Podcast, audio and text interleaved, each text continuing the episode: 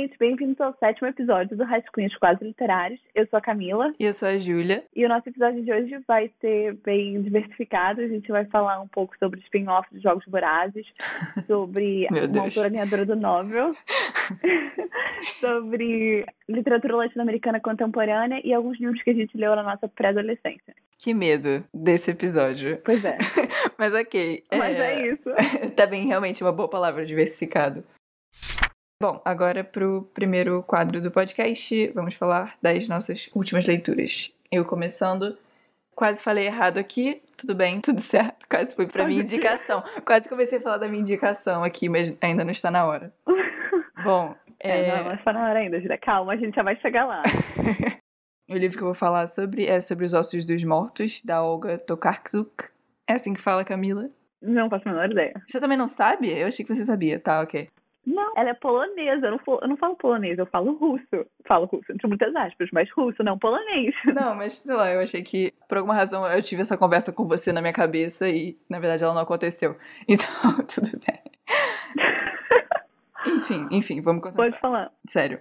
É sobre os ossos mortos da Olga Tokarczuk, que é uma escritora polonesa que ganhou o Nobel de Literatura em 2018, né? Na verdade, só recebeu o prêmio em 2019, mas é o Nobel referente a 2018. Tô certa? Informações corretas? Tá certa, informações corretas. Então, beleza. Enfim, o livro tem aquela capa super linda. Se você já passeou por uma livraria, provavelmente você viu a capa, que é da editora Todavia. Olha Todavia. só. Novidades. Novidades. Mas enfim, o livro é um thriller, né? Que é uma coisa que eu não tô nem um pouco acostumada a ler, porque eu tenho muito medo, tipo, muito medo de livro que dá medo, assim, essas coisas, não gosto, não é minha praia. Mas não sei, tipo, eu meio que não esperava que ele fosse um thriller, então isso que meio que me deu vontade de lê-lo. E foi exatamente o que eu esperava, assim, nesse sentido.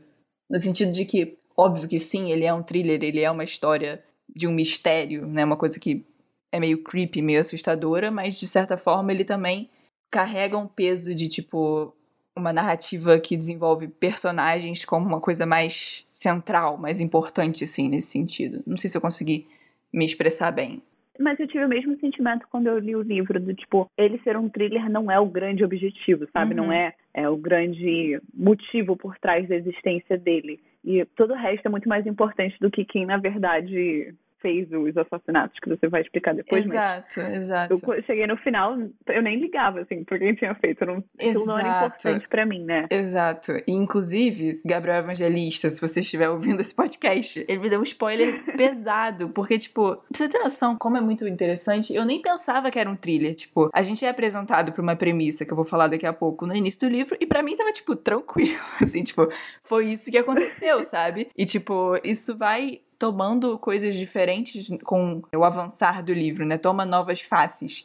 E até, tipo, sei lá, dois terços do livro, você tá tranquilo, assim, é um livro psicológico e tal, que aborda questões mentais, existenciais, questões sobre vegetarianismo, questões sobre astrologia, sabe? Isso é, enfim, incrível. Mas que spoiler que ele te deu? Foi sobre o quê? Ah, tipo, na verdade não foi um spoiler. Ele só, tipo, perguntou, tipo, ah, quem você acha que matou? Eu fiquei, tipo, como assim quem você acha que matou? Tipo, os animais, mano. Como assim? Sabe? Tipo.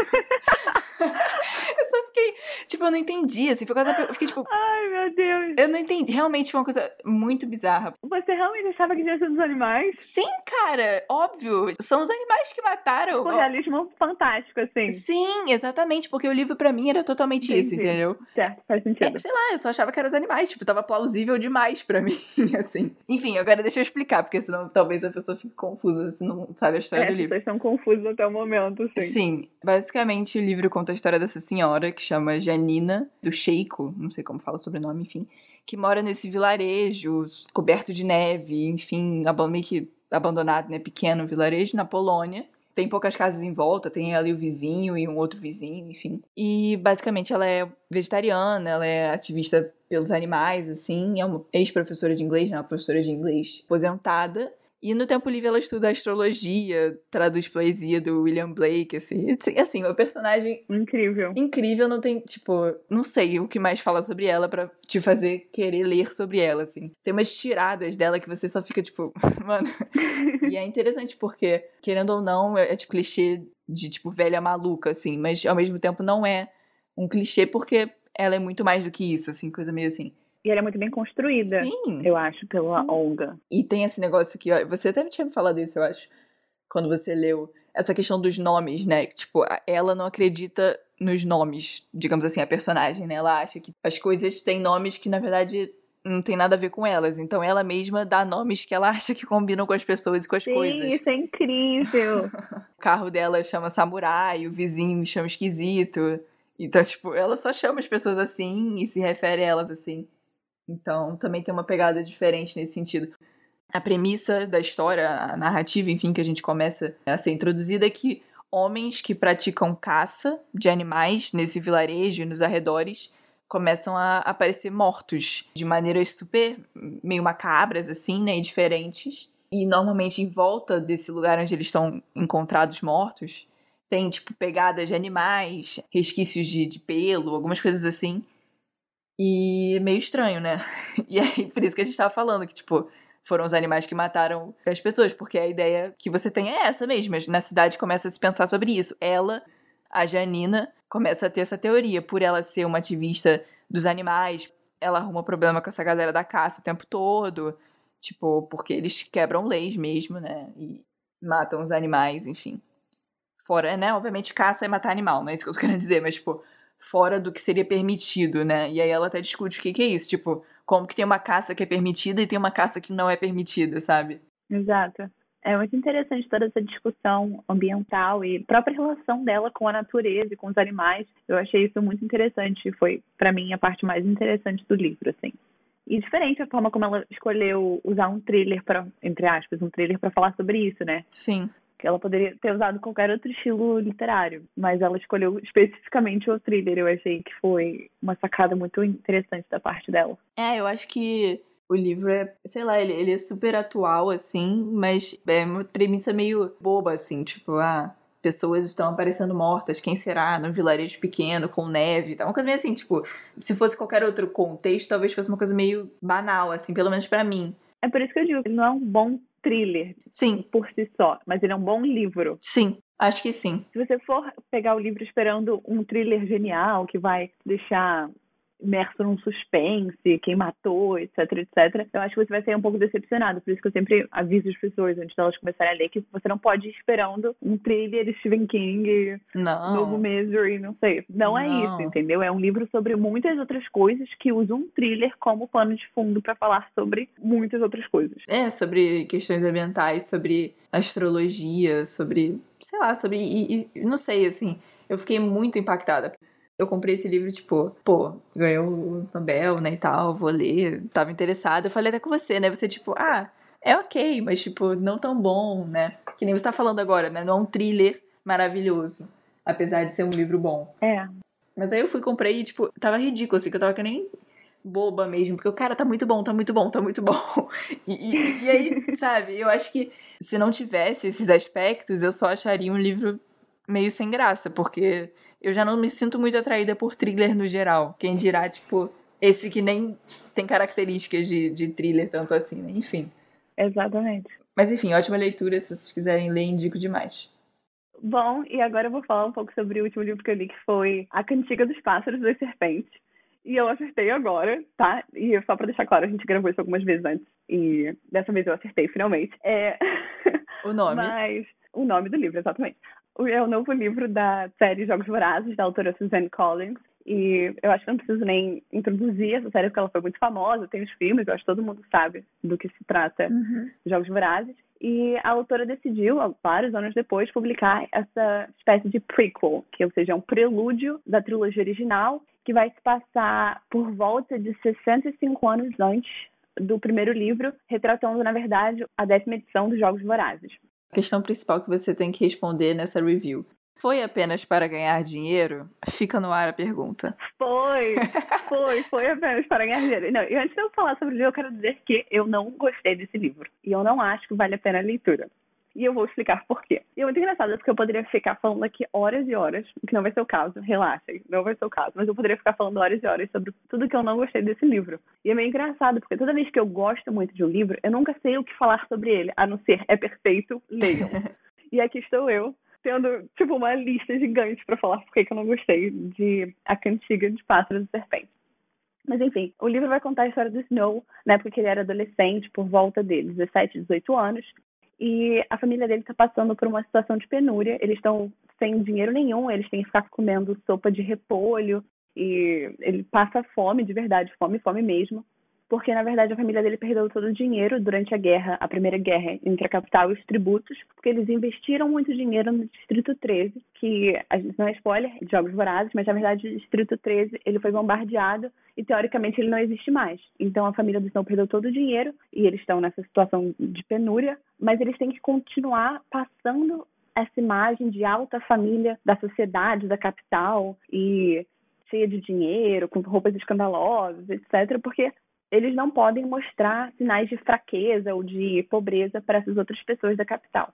E o objetivo do Snow nesse livro vai ser conseguir uma vaga na academia barra faculdade da capital e uma bolsa, já que ele não tem dinheiro para pagar a taxa de estudos. E para conseguir isso, ele precisa ser um aluno de excelência nessa espécie de ensino médio barra escola que eles têm lá na capital no momento. Enquanto isso, a gente vai acompanhar esses meses que antecedem a edição dos décimos Jogos Vorazes. E naquela época, nessas primeiras edições, os Jogos Vorazes eram uma coisa meio grotesca. E eu digo grotesca porque, obviamente, que na trilogia principal eles são grotescos, mas eles têm toda essa aura de espetáculo e de glamour em volta deles. Só que no início não era assim.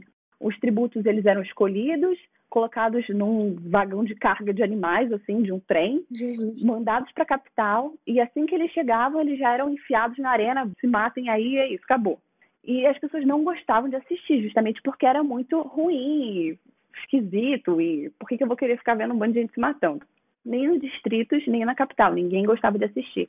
E eles começam a ter estratégias para atrair esse público e essa atenção. E é aí que Snow entra, porque nessa décima edição é a primeira edição que vão ter os mentores para esses tributos. E no caso, os mentores são esses alunos da capital e os alunos vão ser designados a um certo tributo.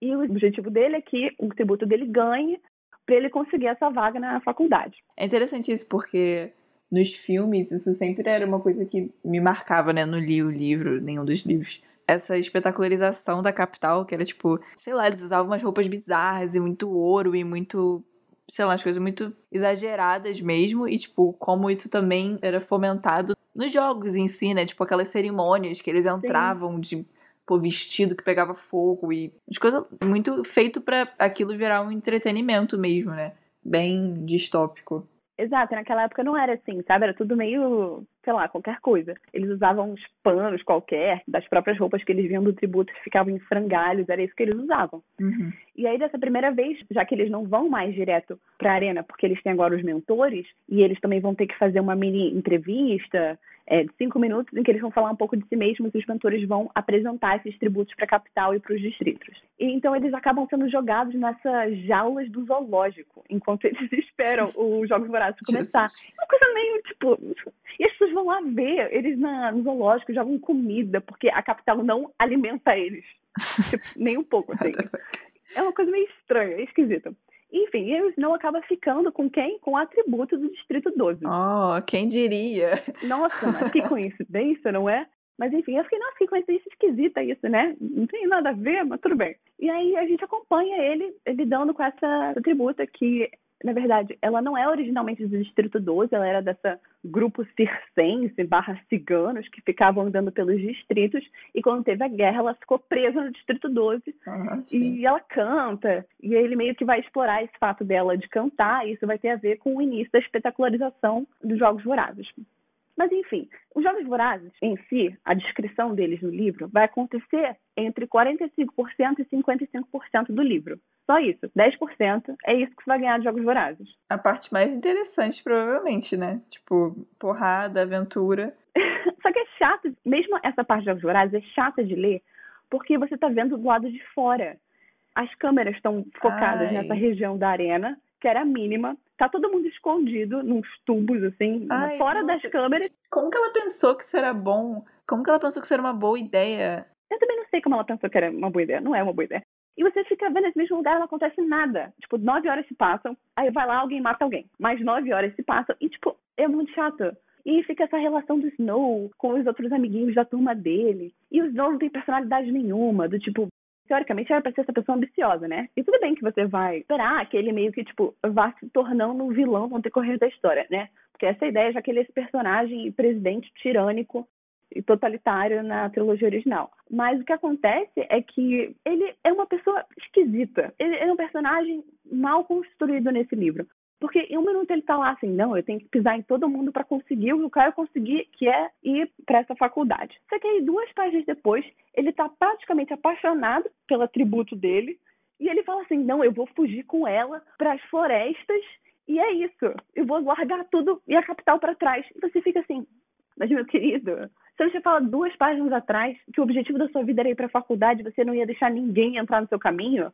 E aí depois ele fica nesse ciclo, assim, sabe? Mudando de opinião de cinco em cinco páginas. É muito chato. E tem esse romance, que é um romance mais mal construído na história da literatura. É muito mal feito. E é isso, o livro, o livro é chato, sabe? E eu achei que eu fosse encontrar, tipo, pelo menos, por mais que eu não gostasse do enredo em si, que eu fosse gostar da atmosfera do livro. Mas não é o caso, sabe? O livro só é Sim chato e você fica lendo, esperando assim, nossa, quando é que o livro vai terminar para poder ler outra coisa? Porque é muito parado. E a única coisa que tem são vários fanservices jogados no decorrer do livro. Tipo, tem uma parte que o Snow tá numa floresta aí e ele vai olhar pro tordo e falar assim: Nossa, como eu odeio tordos. Ai, meu Deus. e o tordo é justamente o símbolo da Katniss na trilogia principal, sabe? Nossa, que coincidência que justamente o animal que não não gosta é o símbolo da Katniss. Isso nunca dá certo. O pior fanservice para mim foi que essa menina que canta do Distrito 12, ela escreve uma música pro Snow. Tipo, ela escreve, canta para ele, etc. E é sobre ele, praticamente. E a música é aquela, não sei se vocês se lembram, se quem tá ouvindo lembra, mas é aquela da Árvore de Enforcados, que em inglês fica The Hanging Tree. E eu não vou cantar porque eu não, eu não sei cantar. Ah, eu lembro disso. mas que é justamente a música que a Katniss vai cantar pro Pollux em A Esperança e vai se tornar a música da Revolução.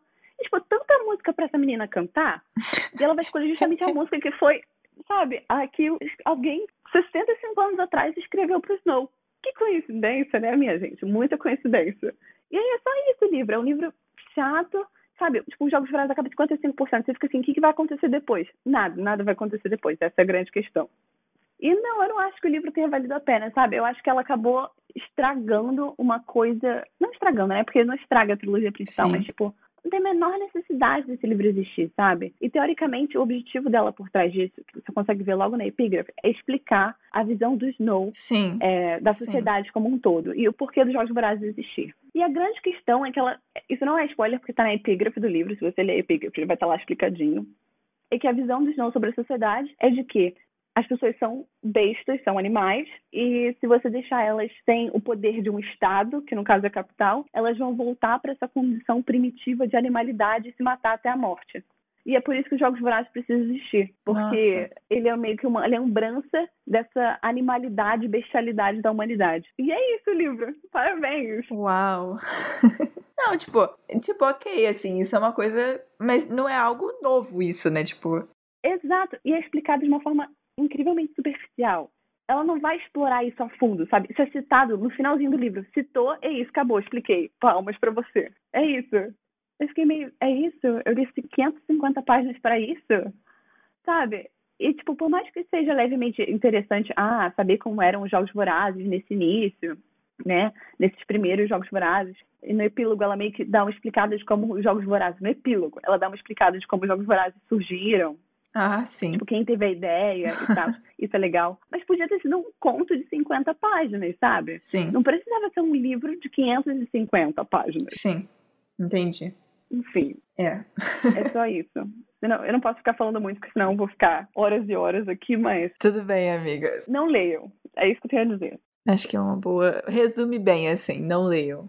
Não leiam. Não vale a pena. Mas vai ter filme. A Lionsgate já comprou os direitos. Meu Deus, não. Assistam o filme. não leiam o livro. É ok, talvez o filme seja ok. Esperem o filme. Bom, agora que eu dei uma respirada, já tô mais calma, depois de ter desabafado sobre o novo livro de Jogos Vorazes, vamos para as nossas indicações. O primeiro pedido é da Camila, minha xará, achei super fofo. Ela pediu uma indicação de um livro latino-americano contemporâneo. Oi, Camila, tudo bem? É, obrigada por mandar seu pedido de indicação. Espero que não tenha demorado muito. Enfim, minha indicação de literatura latino-americana contemporânea é um nome grande, então, peraí. Deixa eu tomar um ar para falar. Tem que ler, tem que ler isso daí. Sim, sim. O Espírito dos Meus Pais continua a subir na chuva, do Patrício Prom. Esse livro também é um caso de Camila falou muitas vezes para eu ler porque eu ia gostar com certeza e eu demorei para ler, mas eu li. Tá vendo, Júlia? Tem que ler minhas indicações mais rápido. Esse livro eu comprei. Não sei nem se você sabe disso, Camila, mas eu comprei do Lima Barreto, que é um sebo que é lá no Leblon. Ah, não, eu não sabia disso. Sim, eu comprei. A gente foi lá, tipo, um mês antes, eu e você e Jenny. Aí depois, no mês seguinte, eu voltei lá com o Pedro. Tipo, você falou naquele dia, tipo, ah, compra e tal. E eu não comprei. Aí eu voltei e tava lá o livro, aí eu comprei. então. Boa, boa. E é em Ipanema, amiga. Não, Leblon não. É em Ipanema? Mas é perto. Bom, é em Ipanema. Ah, eu não sei. Eu, eu, enfim, eu tenho essa dificuldade. É em frente à travessa de Ipanema. Eu tenho muita dificuldade de me localizar na Zona Sul do Rio de Janeiro, uma coisa que pra mim não, não funciona. Mas enfim, a edição é até autografada. Tipo, quem será que deu esse livro? Fico me perguntando. Chique. É, pois é. Mas enfim. Esse livro é do Patrício Prom. Acho que fala assim, né? Espero que fale. Que é um escritor argentino. E é um livro super curtinho, assim. Acho que tem menos de 200 páginas. Mas é super forte, assim. Super sei lá, o tema dele já diz por que é um livro marcante, assim, na minha opinião. E o nome eu acho lindo, incrível. Sim, eu adoro o livro com título grande. Sim. Eu acho absurdo. A Cantiga dos Pássaros e Snakes, não sei como fala. A Cantiga de Pássaros e Snakes. Eu não sei nem o nome, eu não sei nem o nome do livro. Perfeito, é... amiga, perfeito. Mas eu também não sei, eu errei cinco vezes, mas tudo bem. Esse livro conta a história de, de um homem, de um escritor, e o livro tem esse tom de autoficção, né, autobiográfico. E é um, esse homem que mora na Alemanha, se não me engano, tá passando um tempo na Alemanha e ele é argentino. E ele retorna para a Argentina é, no início do livro porque o pai dele tá morrendo, né? O pai dele é um jornalista, foi um jornalista, mas já tá muito velho, enfim. E aí, na verdade, nesse primeiro momento, a primeira parte do livro, ele vai contar, tipo, esses sentimentos que vêm de você regressar a seu país de origem, né? Então, na verdade, ele entra em contato com essas lembranças do passado e, tipo, lembranças da infância de um país latino em que passava por uma ditadura, né? Como todos os países latino-americanos nos anos 70, praticamente, né? Que passavam por uma ditadura militar. Enfim, e aí ele meio que tem lapsos desses momentos, desse momento com a família, dessas confusões de relação, assim. Mas basicamente é isso, a premissa principal. E aí o que vai acontecer é que ele vai meio que mexer nos documentos da família, assim, meio que umas caixas e tal, na casa, por conta do pai, enfim, por estar lá. E ele acaba encontrando, tipo, uma série de recortes de jornal e papéis e, e documentos que falam sobre o desaparecimento de um homem super recente, assim, tipo, sei lá, tinha um mês que o homem tinha desaparecido nessa cidade que ele mora, que não é Buenos Aires, não. Agora vou falhar a memória aqui, não sei. Mas naquilo do pai, né? Esses documentos, assim. E aí ele fica meio tipo, pô, como assim, sabe? Por que, que ele tá guardando isso? Quem é esse homem? Qual a história por trás disso? E aí o livro dá uma mudada, assim, tipo, de tom. E aí que eu fiquei louca, porque, tipo, é muito, muito, muito bom. Porque o livro começa. é, o livro começa a ficar todo fragmentado, assim. A ideia é que ele toma um tom quase jornalístico, né? Não é uma simples narração de ficção. Ele tem essa caracterização de um texto meio que em lista, assim, enumerado, sei lá. E aí, enfim, ele acha esses papéis e também ele descobre que esse cara que está desaparecido, a irmã dele, foi raptada e assassinada em 1977 pelas forças oficiais da ditadura. E aí você pode imaginar o que, que acontece, né? Tipo, o livro só. Na verdade, o narrador só começa a indagar o que, que o pai tem a ver com essa história. Tipo, Será que ele sente culpa? Será que ele era amigo desses dois? Será que ele conhecia? Qual é a relação dele nesse ambiente? E assim, super pesado, né? Tipo, são reflexões super difíceis de fazer, assim. Eu acho que o Patrício parece que vai desenvolvendo isso com o próprio personagem, sabe? Tem uma frase no texto da orelha, né? Que diz que o filho começa a investigar o passado do pai e do próprio país. Então, é exatamente isso, entendeu? O livro, ele tem esse caráter muito especial para mim por mostrar relações de pai e filho, de família, essas brechas que a ditadura deixa assim nas relações familiares e na história também. Tem uma parte que ele diz tipo assim, ninguém queria que acontecesse, tipo, o que aconteceu com o, o vizinho tal mesmo sem saber o que aconteceu com o vizinho, ninguém queria que acontecesse com nós mesmos, assim, sabe? E é muito isso, esses buracos, esses silêncios, esses apagamentos que a ditadura faz na história, faz no dia a dia, esse poder do Estado que marca uma geração, assim. Então, tem coisas sobre o pai e a mãe dele que ele não sabe, o autor, o personagem, enfim, não consegue entender e isso cria certas barreiras na relação. Então, eu acho que ele discute um pouco isso também no livro. Foi um livro que me marcou muito. A Camila estava falando aqui. A gente estava conversando em off, mas eu vou falar o que a gente falou em off, que foi o fato de que o nosso livro está cheio de marcação, né? Porque é muito bonito, muito forte e bem escrito. É isso. Espero que você goste, amiga. E você, amiga? Qual é a sua indicação? Ah, bom, a minha indicação é do meu livro favorito que eu li ano passado. Ai, meu Deus. Episódios com livros favoritos.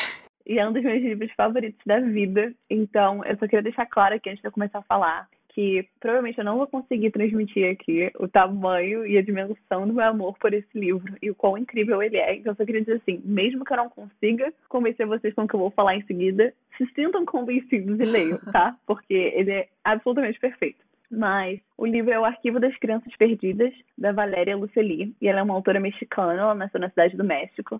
E é muito interessante como nesse livro ela vai construir uma história muito pautada em experiências pessoais que ela teve com pessoas que realmente passaram pelas histórias que ela vai contar nesse livro, porque é uma indicação à parte aqui, que ela escreveu um livro de não ficção de memória chamado Tell Me How It Ends, An Essay in 40 Questions, e ele não foi publicado no Brasil, e o título em português ficaria Me Conte Como Termina, um ensaio em 40 perguntas, que ela vai contar sobre essa experiência pessoal que eu citei antes, que ela trabalhou como intérprete de crianças mexicanas que cruzaram a fronteira do México para os Estados Unidos de maneira ilegal e elas eram coletadas pela polícia americana e elas, depois elas têm que passar por esse interrogatório de 40 perguntas. E o trabalho da Valéria Luceli era justamente fazer essas perguntas e anotar a tradução das respostas das crianças, porque essas respostas seriam utilizadas pelos advogados que futuramente iriam tentar fazer com que elas ganhassem a condição de refugiadas nos Estados Unidos, para elas não serem repatriadas e enviadas de volta para o México.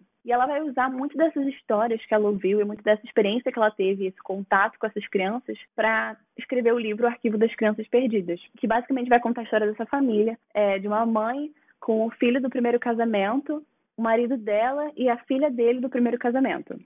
E eles são uma família americana, eles moram em Nova York e eles vão fazer uma viagem até o sul dos Estados Unidos, porque o pai, ele é um documentalista com ele, e ele quer captar ecos e vestígios de uma existência à parte nessa região do sul dos Estados Unidos. E, de certa forma, fazer um, meio que um documentário, um rádio documentário a partir disso um trabalho, eu não lembro exatamente, e ela quer documentar e fazer meio que uma espécie também de rádio documentário sobre essas crianças perdidas que eu citei anteriormente, que são essas crianças cujos pais geralmente já estão nos Estados Unidos trabalhando lá, muitas vezes em condição ilegal, e que eles mandam dinheiro para que os familiares que estão cuidando dos seus filhos no México enviem eles para os Estados Unidos através da ajuda de um coiote, paguem um coiote para contrabandear eles nessa travessia pela fronteira.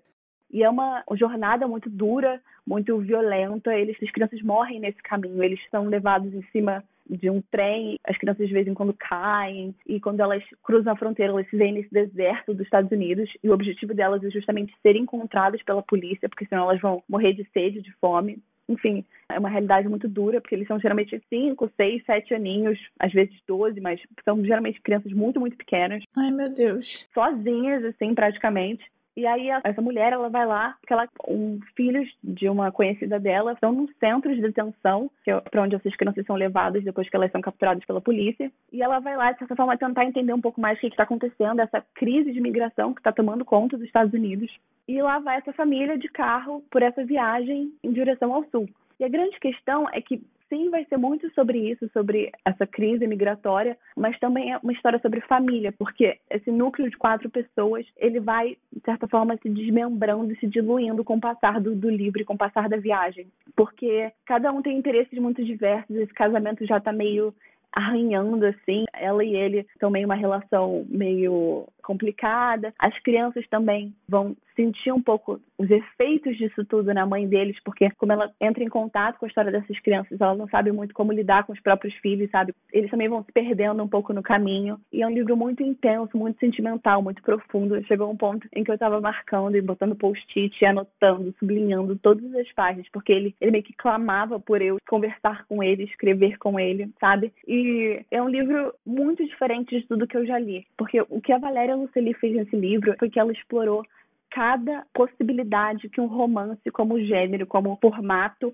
ele possibilita. É um livro que você não consegue transportar ele para nenhum outro formato, para audiovisual. Eu não acho nem que audiobook funcionaria direito com esse livro, porque ele é uma coisa muito única, sabe?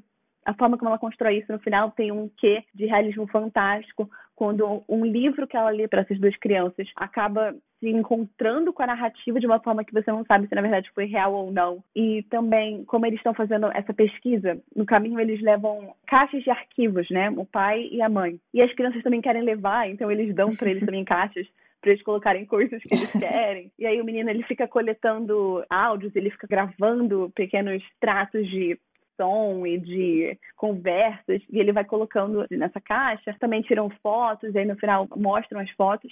E ela vai intercalando os capítulos do livro com as descrições do que, que tem nessas caixas, sabe? Às vezes são, ah, por exemplo, o pai, ele leva vários livros sobre a história Apache, que é o que ele está pesquisando para fazer o trabalho dele. A mãe também, ela leva alguns livros de lazer, outras coisas, as crianças vão coletando coisas no caminho e colocando lá dentro. E as fotos que elas tiram ali, realmente, o livro mostra essas fotos. E é muito, é tudo muito fofo, sabe? As crianças, a relação entre eles dois, por mais que eles não tenham uma relação de sangue, a relação entre eles é a coisa mais linda do mundo, de verdade o menino é mais velho que a menina. Então, ele é todo protetor com ela, sabe? Eles têm umas brincadeiras relacionadas com essa cultura Apache que o pai está estudando. Tanto que no livro nem aparece o nome das pessoas. Você não sabe o nome verdadeiro deles. Que eles se chamam através desses nomes apaches que eles criam um para o outro. Do tipo, Seto da Sorte, Pluma Veloz, Memphis, essas coisas. Maneiro isso. E é um livro muito, sabe, eu nunca li algo tão impactante, tão inovador e genial quanto O Arquivo das Crianças Perdidas. De verdade, eu acho que é um livro surpreendente em todos os aspectos. Eu entrei nesse livro sem saber muito sobre ele, porque eu só vi a Companhia das Letras, é o livro da Alfaguara, eu não falei isso, que é um selo da Companhia das Letras. Mas eu vi ele nas redes sociais da companhia, no Instagram. E primeiro eu falei, nossa, que capa esquisita, que capa feia, eu não tô entendendo, eu não entendi porque que ela é cortada no meio. Aí duas semanas depois estava eu, meu Deus, eu preciso comprar esse livro, a capa é muito linda. e aí eu acabei comprando por causa da capa. E eu me surpreendi muito e foi uma das melhores leituras que eu fiz na minha vida, sabe? As descrições de cada coisa. É, é um estudo, sabe? Como que ela fala de documentário, ela vai fazer uma análise poética do que isso significa para ela, no caso, a mãe, né? Ai, é, é tudo para mim, eu não, eu, não, eu não consigo explicar direito, porque mexe muito comigo emocionalmente esse livro. Muito fofinha você falando. eu acho que todo mundo deveria ler. E se você quer uma literatura latino-americana contemporânea, esse livro é top, assim tem que ler, não tem como deixar passar. Achei muito legal, assim. Eu já sabia a história, você tinha me contado, assim, mas é legal de ver você falando e mostrando essa relação é, emocional que você tem, assim. Você vai gostar, porque é de família, tem essas relações familiares, é muito interessante. É verdade, é verdade. Você não quebra o meu coração. Ai, meu Deus. eu chorei muito nesse livro, gente do céu, eu chorei muito. Fofa. Mas espero que você goste e espero que todos leiam O Arquivo das Crianças Perdidas. E leiam também o outro livro dela, de não ficção. É muito interessante porque eles dialogam muito diretamente. E tem umas histórias que você vê nesse livro, do Arquivo das Crianças Perdidas, e que você vê que realmente foi real, sabe? Tipo, uma história dessas duas menininhas que são irmãs. E a avó delas tenta fazer com que elas gravem o telefone da mãe delas, para quando elas encontrarem a polícia, elas falem o número de telefone pro policial e ele ligue para a mãe delas. Só que elas não conseguem gravar. Ai, então a avó acaba bordando no vestido delas um número. E ela fala: em nenhuma hipótese você pode tirar esse vestido. E aí tem um momento do livro, no Arquivo das Crianças Perdidas. Ela quase tira o vestido, enfim. Aí você fica assim: meu Deus, não, criança, não. enfim, é muito fofo. Bom, o nosso segundo pedido de indicação veio da irmã da Jenny, que é a Bia, e ela pediu por um livro infanto-juvenil de romance. Não, é que foi engraçado escolher o livro para falar aqui, porque A gente não lê mais livro enquanto juvenil, a gente lia bastante quando a gente era pré-adolescente. E eu tava tentando lembrar, escolher um livro, eu só li muito fantasia e distopia, porque era fase de Percy Jackson, Jogos Vorazes, enfim. e aí foi meio complicado pra eu encontrar esse livro. Depois eu lembrei do John Green, mas eu falei, não, pera. Não. É, vamos com calma. e aí... E aí eu lembrei desse livro, que é Ela Disse, Ele Disse, da Thalita Rebouças, que era um dos meus livros favoritos quando eu tinha essa idade, da Bia, que era 12 anos, por aí. E eu praticamente reli esse livro todos os meses, porque eu achava ele absolutamente incrível. Que fofa. pois é.